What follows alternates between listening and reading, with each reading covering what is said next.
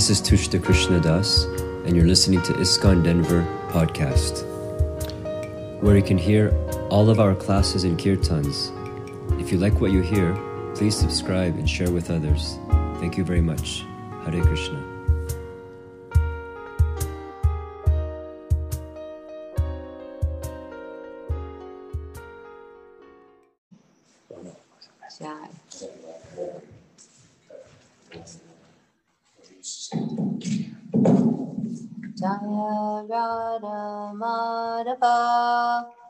कुञ्जा विहारे गोपी चना बाबा गिरिवाजारे यशोर्नन्दन Vraj जनरञ्जन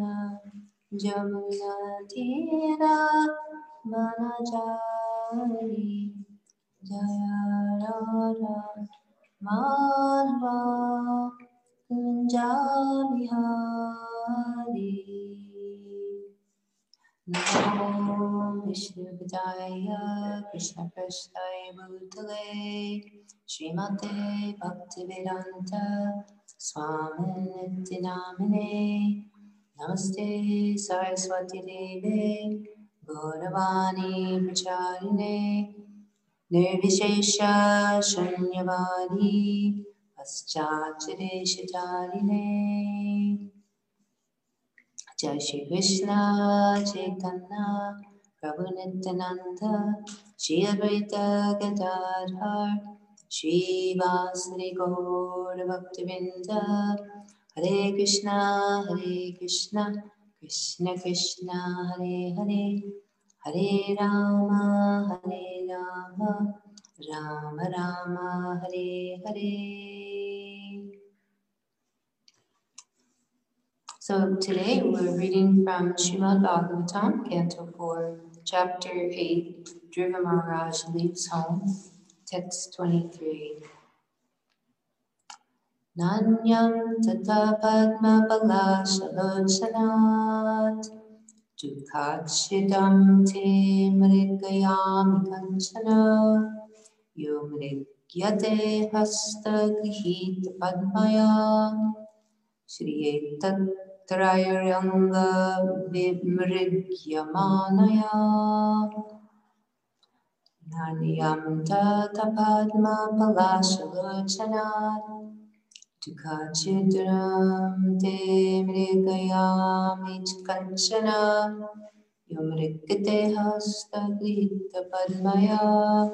Shri Tarayaranga Vimrigyamanaya Nanyam Tata Padma Palashalochanat Dukachitam Te Mrigayam Ganchana Yamrikyate Hasta Grihita Padmaya Shriyetararanga Vimrikyamanaya Word meanings Na anyam, no others. Tata, therefore. Padma Palashalochanat, from the lotus-eyed Supreme Personality of Godhead. Dugachitam, one who can mitigate others' difficulties. Te, your. Mrigyamani, I am searching after. Kanchana, anyone else. Iha, who? Mrigyate, searches. Hastagrihita Padmaya, taking a lotus flower in the hand. Shriya, the goddess of fortune. Itarai, by others. Anga, my dear boy. Vimrigyamanaya, one who is worshipped. Translation and purport by His Divine Grace, A.C. Bhaktivedanta Swami, Srila Prabhupada Ki Jai. My dear Dhruva, as far as I am concerned, I do not find anyone who can mitigate your distress but the Supreme Personality of Godhead, whose eyes are like lotus petals. Many demigods, such as Lord Brahma, seek the pleasure of the goddess of fortune, But the goddess of fortune herself, with a lotus flower in her hand, is always ready to render service to the Supreme Lord. Srila Prabhupada's purport. Suniti pointed out herewith that the benediction received from the Supreme Personality of Godhead and that received from the demigods are not on an equal level. Foolish persons say that no matter whom one worships, one will get the same result. But actually, that is not a fact. In Bhagavad Gita, it is also said that benedictions received from the demigods are all temporary and are meant for the less intelligent. In other words, because the demigods are all materialistically conditioned souls, although they are situated in very exalted positions, their benedictions cannot be permanent. Permanent benediction is spiritual benediction, since a spirit soul is eternal. It is also said in Bhagavad Gita that only persons who have lost their intelligence go to worship the demigods. Therefore, Suniti told her son that he should not seek the mercy of the demigods, but should directly approach the Supreme Personality of Godhead to mitigate his misery. Material opulences are controlled by the Supreme Personality of Godhead through his different potencies, and specifically the goddess of fortune. Therefore, those who are after material opulences seek the pleasure or mercy of the goddess of fortune. Even the highly placed demigods worship the goddess of fortune. But the goddess of fortune, Mahalakshmi herself, is always seeking the pleasure of the Supreme Personality of Godhead.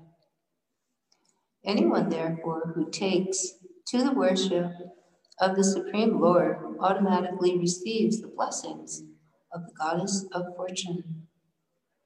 At this stage of his life, Dhruva Maharaj was seeking material opulences, and his mother advised rightly that even for material opulences, it is better to worship not the demigods, but the Supreme Lord.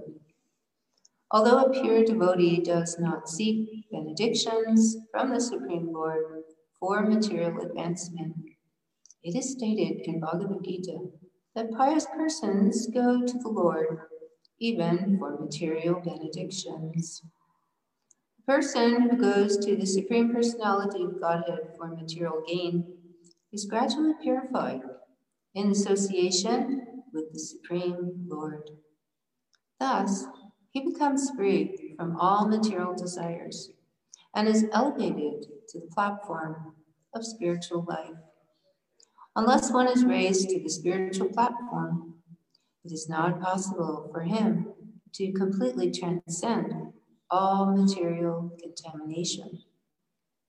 Suniti, the mother of Dhruva, was a far seeing woman.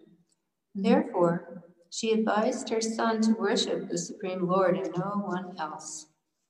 The Lord is described herein as lotus eyed, Padma Palasha Lochanat.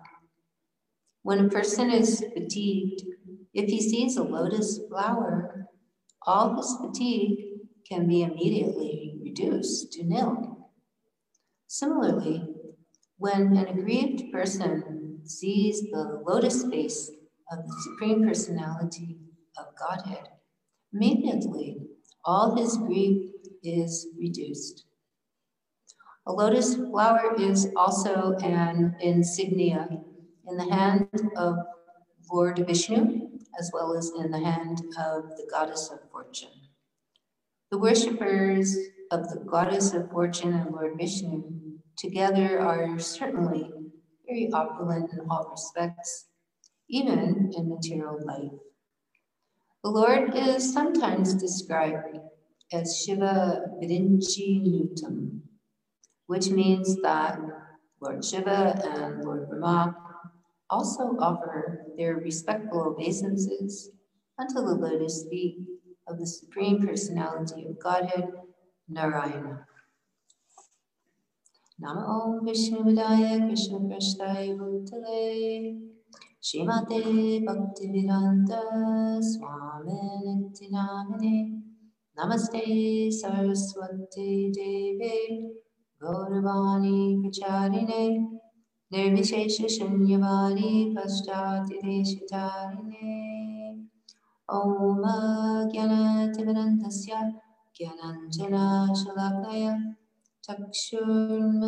Yena Tasmai Shri Gurave Namaha Shri Chaitanya Manobhistan Stapitan Yena Bhutale Swayam Rupa Kadamayantarati Swaparantikam. Just like to humbly beg the mercy of their lordships who look so beautiful today in their cow outfit for uh, mercy and blessings to speak something Krishna conscious for all of us and seeking your mercy, devotees to uh, be able to speak Krishna consciously and, and pleasing. So Suniti is the mother of Dhruva, one of the mothers, his actual biological mother. And Prabhupada's saying she's a far-seeing woman because uh, she sees beyond uh, just the material side of life at this point here, Prabhupada's indicating that Dhruva is seeking material benediction, which is not very far seeing. So uh, his mother, being his guru, one of his gurus, uh, gurus, is explaining to him principles from uh, Bhagavad Gita, timeless, eternal principles about eternal benedictions. And Prabhupada's explaining in the purport that since we're eternal spirit souls, then we are uh, required to be on that platform of eternality, and any benedictions that are to be permanent or beneficial would have to be spiritual or eternal benedictions. So, this is what uh, Suniti's advising her son, Dhruva, to have this uh, higher intelligence and um, to see that there's a difference between worship of the demigods and worship of the Supreme Personality Godhead. And this is something that is pointed out again and again in the Bhagavad Gita. And if any of you would like to refer to any of the verses that are um, mentioned in this purport, you can please do so. You can uh, participate and unmute and uh, offer your uh, Bhagavad Gita verse if you like. And, uh, or you can uh, write, write them down for the um, first uh, printer century to, to read however you like. So it's interesting how um, in this world, because it's a material world, material opulences are um, coveted. That's what most people are looking for because it is material world and the living entity being in material consciousness uh, is going for um, that which is um, obvious to the living entity as an opulence for someone who's materialistic. And so those who have some understanding of the Vedic knowledge, they will often take shelter of uh, demigods and goddesses. They will often take shelter of uh, any of the demigods, especially Durga, and, and then also here, those who are um, Vaishnavas or have knowledge of the um, super excellence and the goddess of fortune, they understand that she is a goddess of fortune. so that means that all fortune is there with her because she is the potency of Vishnu, who is the reservoir of all pleasure and all opulences, and she is serving uh, her husband uh, in that way. And so everyone is seeing, oh, this is uh, Mahalakshmi, and she is going to give fortune if I worship her. So, the one thing that we learn as uh, Vaishnavas is that it's not just Lakshmi herself, it's not just Sita, it's not just Radha, it's not just any of the consorts of Narayan, it is Radha, Krishna, Radha, Govinda, um, Lakshmi, Narayan, Sitaram. So they're always together in that sense. And we know from the past times of Ramayana that it is not a sensible thing to try to take Sita or the goddess of fortune or Lakshmi away from her Lord, as we see what happened to Ravana. so that was a complete disaster. But unfortunately, that's uh, generally what's going on in the material world is trying to enjoy separately in the Ravana mentality. And most souls in the world today may know nothing about Lakshmi or Sita or Radha. They may know nothing about the goddess of fortune or even connect that opulences come from any other source. In other words, they may be thinking, by my prowess, uh, these things have come you know, by my own work, hard work, and intelligence, these things have come. So, not making the connection with any personality, um, which is um, a dis- complete disconnect. The jiva souls become, you know, separated in the sense of their consciousness, disconnecting from uh, their source, the source of everything everything that they have. So the more the connection is made, and that's what Bhakti Yoga is all about, it's a connection, it's a linking with um, the Lord and his um, energies, the Lord and his consorts.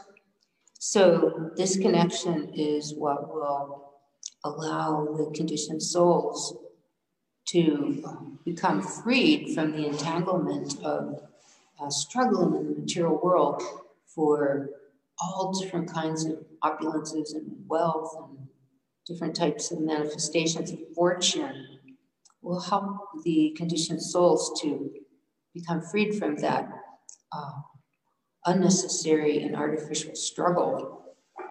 And they'll say that uh, to uh, serve in, in bhakti yoga means to make the proper connection so that uh, the Lord is pleased.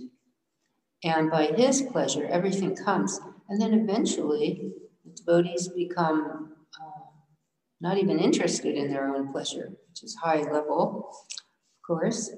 But um, most are on the level as Dhruva Maharaj is at this point in the pastime. And so, therefore, his Shikshaguru Suniti, his mother, is um, saying, even, even for some kind of material opulence, you should go to the Supreme Lord. That's really the proper way of, of surrendering and submitting. It wouldn't matter whether you know you had no material desires, all material desires, or whatever your situation, you would uh, properly uh, be acting by going to the Supreme Lord.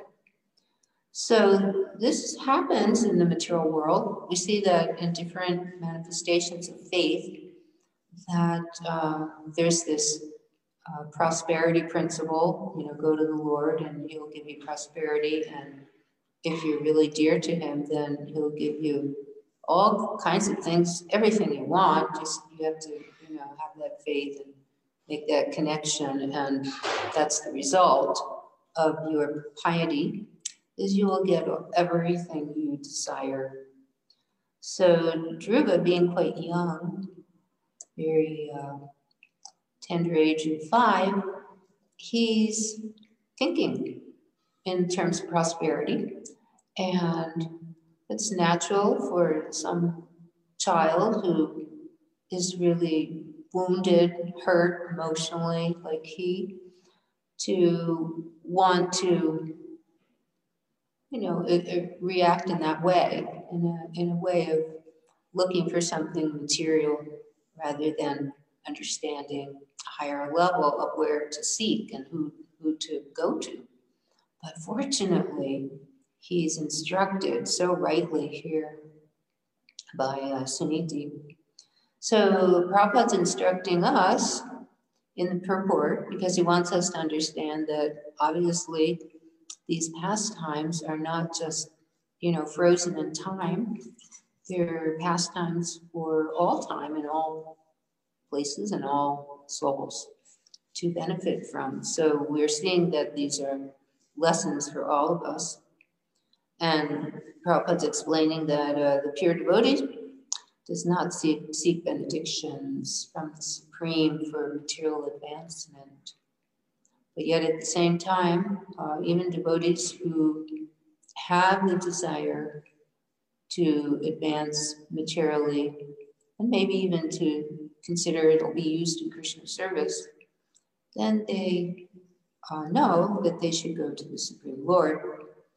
But even more than looking for the uh, so called broken pieces of glass, um, there taught in the Bhagavad Gita to look for the diamonds, look for that which is valuable, the real benedictions, the spiritual benedictions. And uh, you can see that if we're coming before the Lord and we're praying on and on and on about material benedictions that we would like, just the act of coming before the Lord and surrendering in that way, uh, over time, there's some purification there. Just like with different processes of worship and, and like fire yajnas, so many times the devotees, uh, we would do these uh, havans, you know, these fire yajna programs in people's homes, even in their apartments. We usually would always set off the uh, smoke alarms. So then we got sensible and realized when we start setting up the program, we should disengage all those smoke alarms. But anyway, that was maybe not the best thing to do in the apartment. But um, so the the host family, they, you know, obviously they would tell you, yeah, we want a son or we want so many things. And we want to take shelter of the devotees to, you know, have this program and um, be benedicted so over time, you know, taking shelter like that, when they have these programs, they're chanting a lot of different mantras and Vishnu mantras. And then, of course, um, always chanting Hare Krishna too, because Prabhupada taught us that, that in, um, in any kind of yajna, we chant the Hare Krishna mantra is most important. So over time, uh, we could see with uh, a lot of the um, families that were having these programs in their homes, they were very, very um, happy, you know, to be serving the devotees. And what they really loved doing was, um, even if the devotees catered the program with prasadam, they really liked serving out the prasad or whatever they might have made. And uh, they loved the kirtans. So there was so much purification there, even though maybe the original motivation was for material benedictions, but gradually, gradually, they were able to um, see that, wow, you know, we really like this association, we really like this kirtan, we really like how the devotees are living. And so many, many, many of them would gradually become desirous to uh, take up chanting uh, japa, and many became initiated over the decades. So it's a wonderful process where, uh, like Prabhupada says, by association of the Lord, we're purified, and thus he becomes free from all material desires and is elevated to the platform of spiritual life. Unless one is raised to the spiritual platform, it's not possible for him to completely transcend all material contamination. So, in a lot of these different programs that we were doing, um, not even necessarily, you know, with a, a havan or a fire, but uh, any any nice programs uh, with kirtan and uh, katha and prasad, the uh, material contamination of everybody who's participating in, in these programs is uh, cleansed, gradually cleansed, and then uh, elevated to have the desire to chant more. Um, if they weren't chanting japa, to start it, or if they were already chanting japa, to increase number of rounds, and then also too to perhaps have regular programs in their home, or to at least attend regular programs where there's kirtan and katha, because tangibly uh, they can feel the results, they can feel the upliftment, and they can feel also the, uh, the freedom that comes from uh, participating in yajna without motivation, uh, without the mm, desire for all the material benedictions. You know, there's a freedom in that where it's not, you know, just what I want. It's really how about the pleasure of, you know, the Lord? And and for a lot of um, our wonderful uh, devotees, their desire uh, is to please the devotees themselves. Maybe even more um, concerned to make sure sod is nice for the offerings, and, and then especially they're really jubilant to serve it out to the devotees and all the friends and, and many times relatives who would come to, to the programs. And that would be uh, one of the uh, highlights of the evening is to be able to share like that, you know, to be able to serve too. So these programs give the opportunity to uh, all the congregation and people maybe just coming first time to to serve out. Um, I, remember hearing a, a funny pastime from one of my god sisters, and she was saying how. Um, she, I think this was her first time to go visit a temple. And on the way, she wanted to collect some mangoes to bring home, not to bring to the temple. and so, so she had uh, in her arms several mangoes she had picked on the way to the temple. She was just stopping in, you know, for a brief look. Oh, what is this temple? With all these mangoes in her arms. So uh, temple uh, was not busy at the time. There was one devotee, she was the pujari, and uh, she was quite busy getting ready for whatever was going on, arati or program or whatever it was. And so she was quite uh, busy and, and. She came to the door and said, "Oh, oh, oh well, thank you very much." And in the in the rush to you know get to her services and everything, she saw the my god sister as bringing um, bhoga, bringing these mangoes, you know, for your offering to the deities, where she had not that intention to do that. She was going to bring those mangoes home, but just you know the uh, devotee at the door just said, "Oh well, thank you very much. I'll, I'll take them right now." And uh, and uh, yeah, I'm, I'm, really in a big hurry. And uh, by the way, uh, do you think you could take this broom and sweep the, the, the room? do you think you could sweep the, the temple hall? I'm kind of in a rush. She, you know, she'd never been to the temple. Probably never met any devotees, or very few and and here, you know, all her mangoes are taken away. she had no, you know, um, intention of offering service, but there she was. She sweeping the temple, and so in this way, um, even though her uh, ideas of life were um, basically, you know, what kind of material life is, is there for me. you know, what's the benediction in life for me? Then Krishna just brought her to the door, took her uh, her own uh, so-called mangoes, my mangoes, and they became his mangoes, and, uh, and, and offered her service. How wonderful! So, so this is what's happening with Dhruva Maharaj. He's going to be offered a wonderful service. You know, he's going to be meditating and praying, and then eventually he's going to be ruling uh, his own planet as a service to the Lord, even though eventually he doesn't even want that. He doesn't even want that opulence eventually, but that's given to him, um, even though he's not expecting it and uh, doesn't eventually really want it.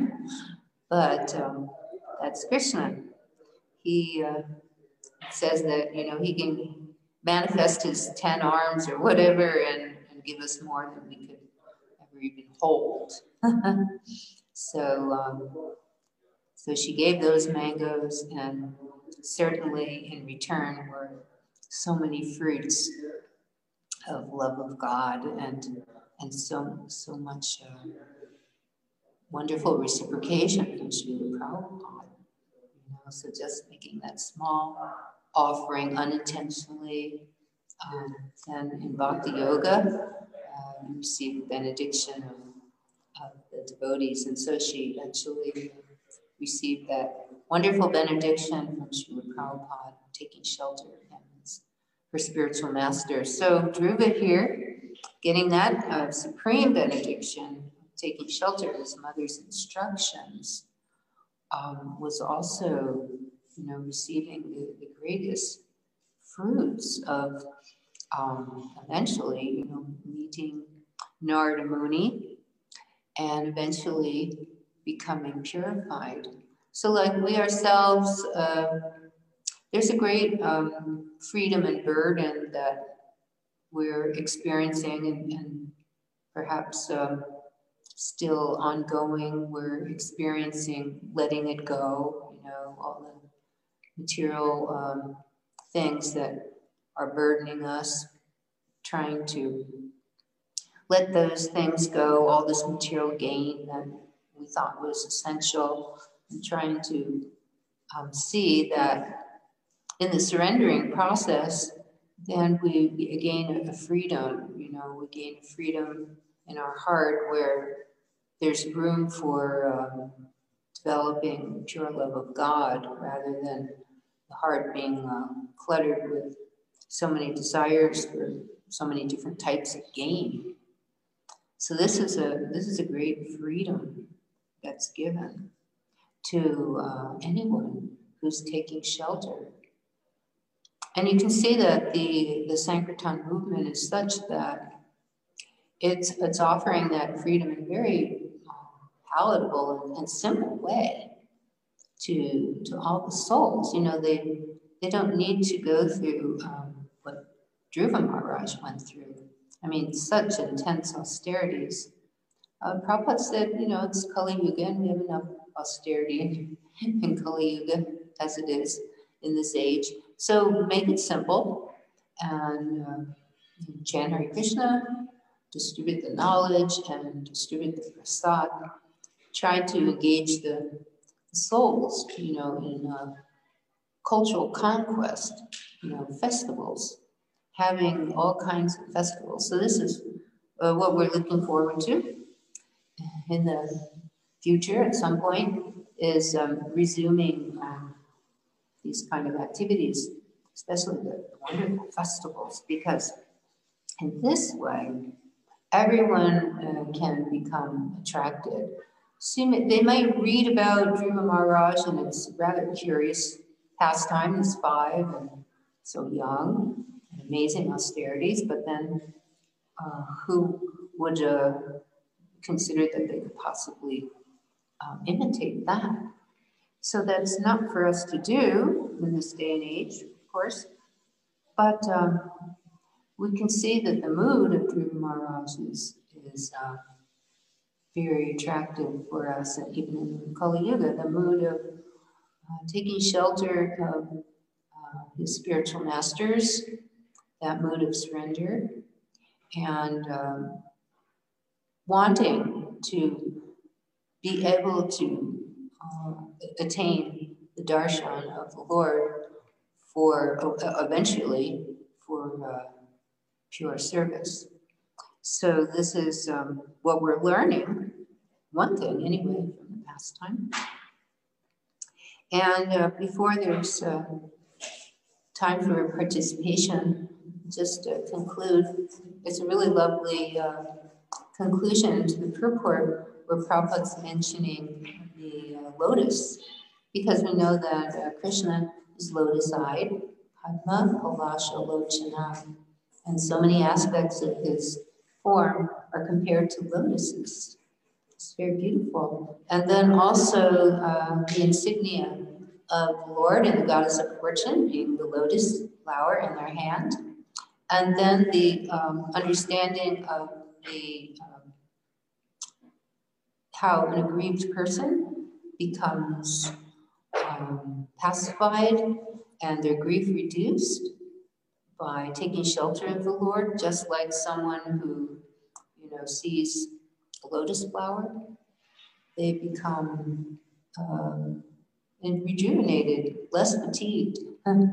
if you've ever gone to the botanical gardens and you've seen the lotuses, it's, it's very enlightening. You feel uh, uplifted.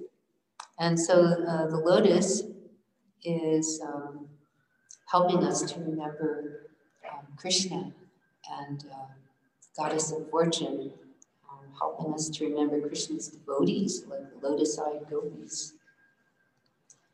And Prabhupada's concluding the purport that the Lord is sometimes described as Shiva Virinchi Nutam, which means that Lord Shiva and Lord Brahma also offer their respectful obeisances unto the lotus feet of the Supreme Personality of Godhead Narayan. So, so why take shelter exclusively of demigods when they are taking shelter of the Lord Narayan, of Vishnu, of Krishna? So that is what the most intelligent personalities in the material universe are doing. Uh, what to speak of uh, the spiritual uh, acharyas Vaishnava acharyas, how they're doing this, taking shelter of Krishna, then that shows uh, the living entities that this is the proper path. You know, just there's so many verses in the Gita, and you may want to share some. Um, I was just opening it up to the ninth chapter, explaining uh, why we want to engage in exclusive devotion to the Lord because it's give, going to give the real benediction, the real result. So in Bhagavad Gita 922, uh, but those who always worship me with exclusive devotion, meditating on my transcendental form, to them I carry what they lack and I preserve what they have. So Dhruva was thinking he was really lacking something, but he learned. Uh, through his guru's exclusive devotion. And so uh, this is really yoga. This is bhakti yoga. Prabhupada says in the purport, by the mercy of the Lord, such a devotee never comes back to this material condition of life. The Lord helps the devotee to achieve Krishna consciousness by yoga, and when he becomes fully Krishna conscious, the Lord protects him from falling down to a miserable conditioned life and protects him from, you know, falling into uh, the desire for so many material things and material benedictions. Protects him from that too. And then text 23 those who are devotees of other gods and who worship them with faith actually worship only me, O son of Kunti, but they do so in the wrong way. And then in purport, Prabhupada saying, persons who are engaged in the worship of demigods are not very intelligent, although such worship is offered to me indirectly. Krishna says, for example, when a man pours water on the leaves and branches of a tree without pouring water on the root, he does so without sufficient knowledge or without observing regulative principles. Similarly, the process of rendering service to different parts of the body is to supply food to the stomach. The demigods are, so to speak, different officers and directors in the government of the Supreme Lord. One has to follow the laws made by the government, not by the officers or directors. Similarly, everyone is to offer his worship to the Supreme Lord only that will automatically satisfy the different officers and directors of the Lord. The officers and directors are engaged as representatives of the government, and to offer some bribe to the officers and directors is illegal. This is stated here as a vidhi purvakam. In other words, Krishna does not approve the unnecessary worship of the demigods. And, um, and then he's saying in the next verse to give us the understanding why. In 24, I am the only enjoyer and the master of all sacrifices. Therefore, those who do not recognize my true transcendental nature fall down. So Suniti doesn't want to see her son, you know, falling in this consciousness in the material world. Um, you know, he was so enraged and so hurt and so she wants to see him uh, progress beyond that kind of um, fallen consciousness. So she's encouraging him. And then we'll read a few more here. Those who worship the demigods will take birth among the demigods. Those who worship the ancestors go to the ancestors. Those who worship ghosts and spirits will take birth among such beings. And those who worship me will live with me. Prabhupada says in the purport. Similarly, a pure devotee who worships the Supreme Personality of Godhead only achieves the planets of Vaikuntha and Krishna Loka without a doubt. So I'll stop here. If there's any um, one who would like to unmute or, or send to uh, Sundari um, any verses you would like to also quote from the Gita or elsewhere that um, elucidates what Prabhupada's speaking about in the purport.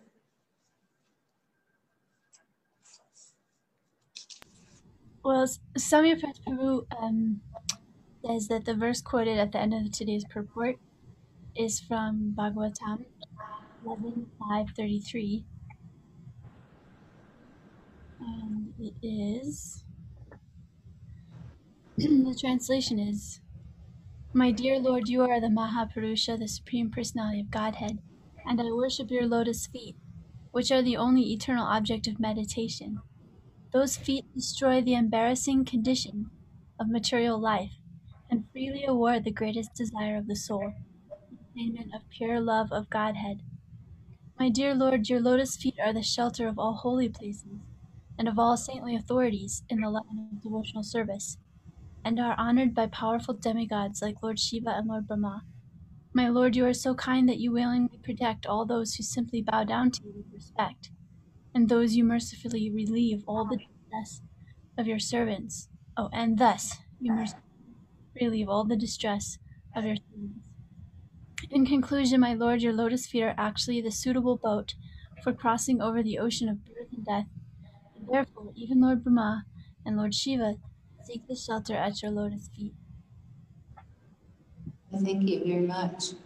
Such a wonderful verse.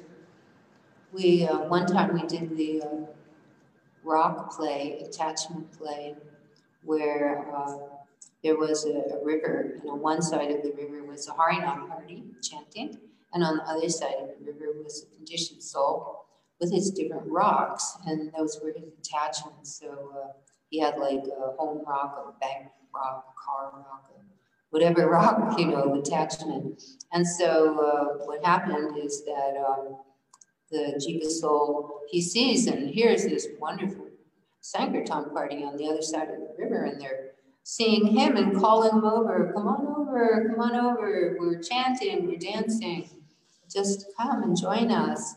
And then at first the, the, the soul is thinking, no, I can't, you know, I have these rocks.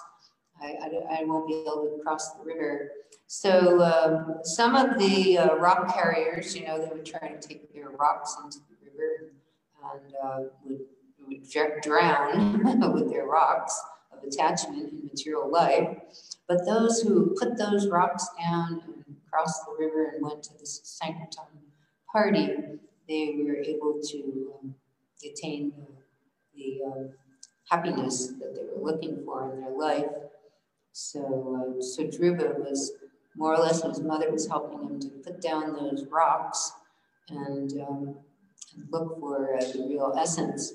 So a lot of rocks and maybe still have more to put down and we're experiencing some uh, relief and so maybe we can, anyone would like to share any personal experience of um, trying to uh, um, get rid of rocks and um, participate more in the Sankirtan mission, or anything you'd like to add.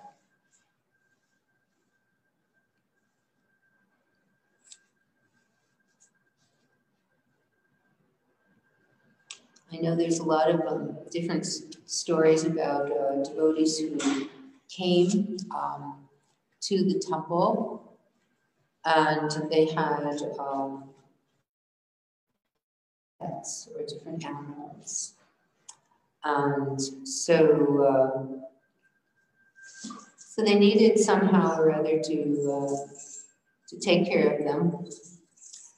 And one example was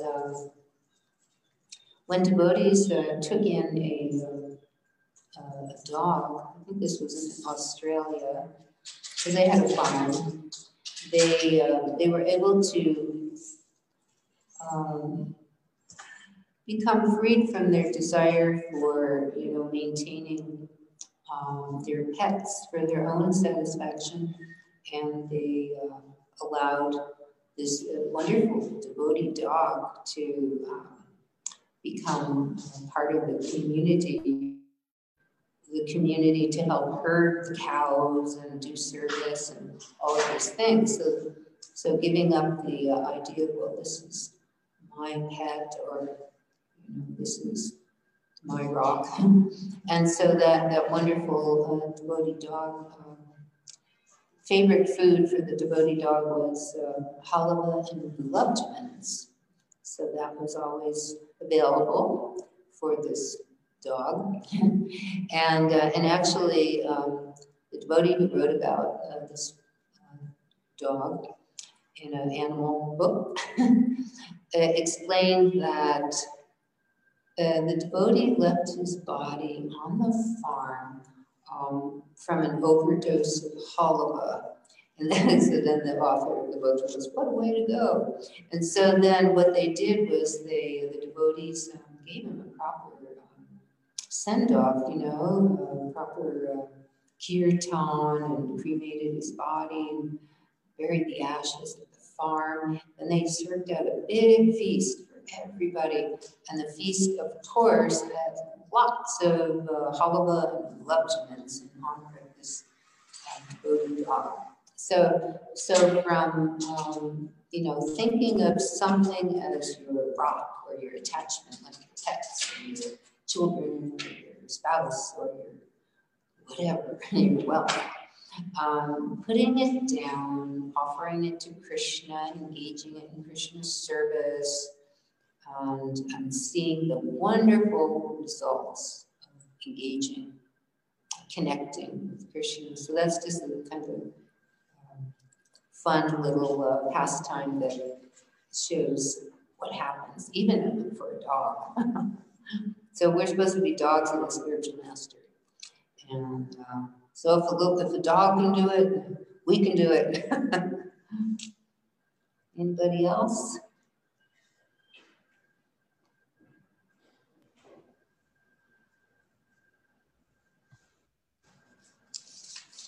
Um, this is kind of, it's not maybe as deep as like it could be, but I'm just thinking of when I was first invited to go on Harinam. I was working that evening and I knew that it wasn't going to be very long and I could go during my break from work. so I um I had just gotten very fancy new bicycle and I I, drove home during my break. I jumped on my um oh no, I rode my bicycle home. Brought it up to the to the fourth story where our apartment was. My apartment was, and I ran to my car and drove to the Harinam. And when I got back from the Harinam, my bike was stolen. And I remember that I was I felt really nervous to go in Harinam because I knew people would see me with the Hare Krishnas in public. But and then when I got back, I lost my bike was gone, and I just remember I I had just read in the Bhagavad Gita that Krishna, when he favors a devotee, he takes things away. And I was thinking, oh my God, he took my bike away. So it just it just came to my mind when you were saying like we need to drop our drop the stones to cross, and so um, it reminded me of that incident. That that like that really hurt because I had just gotten a bicycle like two days earlier, two days before. Wow, how special you could connect that with the favor of the Lord. yeah. You can see that things uh, are orchestrated by the Lord to um, give us great impetus and sort of awaken us and give us a message, and a lesson. You know, it, it's like a kind of rude awakening, that kind of thing. And when that happens, you, you generally are introspective personal think, wow, why did this happen? Or like you say, connected with what you've heard. Oh, Krishna is giving favor. So rude awakenings and, you know, Kali Yuga is like one big rude awakening day after day. So it's a wonderful age for becoming Krishna conscious. It's like a very special age because it gives us um, great impetus. Yeah, thanks. Uh, I never knew that you had to sacrifice so much in the beginning. so if no one else has anything to add, any more Gita verses or anything else, personal. I suppose we can end here and then uh, we can recognize the day of the Pushpa Abhishek. I don't know what's going on around the world, but can meditate on uh, offering these beautiful flower petals, you know, lotus flower petals, rose petals to the Lord, and Abhishek. See, this is kind of the season where in India, in the Dhams, things start, you know, waking up. Like the spring is on its way in the Dham, and, and you'll find that there's a lot of different um, festivals, like in Vrindavan, they start with many different um, flower festivals, and, and, things start um, moving after the winter season. So, so we can uh, appreciate that at this time, and uh, in our own way offer our Abhishek, however we would like to do it, meaning how we're going to bathe the Lord. We can bathe the Lord with the holy names, with our kirtans, you know, which is a good thing to do now. Um, everybody can do that, and where, wherever they are, they can do that kind of an abhishek, so to speak. And so it's also the, the Purnima. So uh, we know that Lord Chaitanya is um, Gauda Chandra, Gora Chandra, Mayapur Chandra, that beautiful moon of the, of the Gauda Desh. So, so this beautiful moonlight night day is meant for uh, for this offering. So we can we can make this offering today on this uh, special occasion. So thank you very much. And all glories to Srimad Bhagavatam Bhagavad Gita, and all glories to Srila Prabhupada, all glories to some devotees, all glories to Pushpa Abhishek Purnima, Hare Krishna. Hare Krishna. Hare Krishna. Hare Krishna. Vanchakal Patiruvesya Kipasunda Vyavacha Patitanam Pavani Vimashari Namo Namaha. Hare Haribo. Arriba.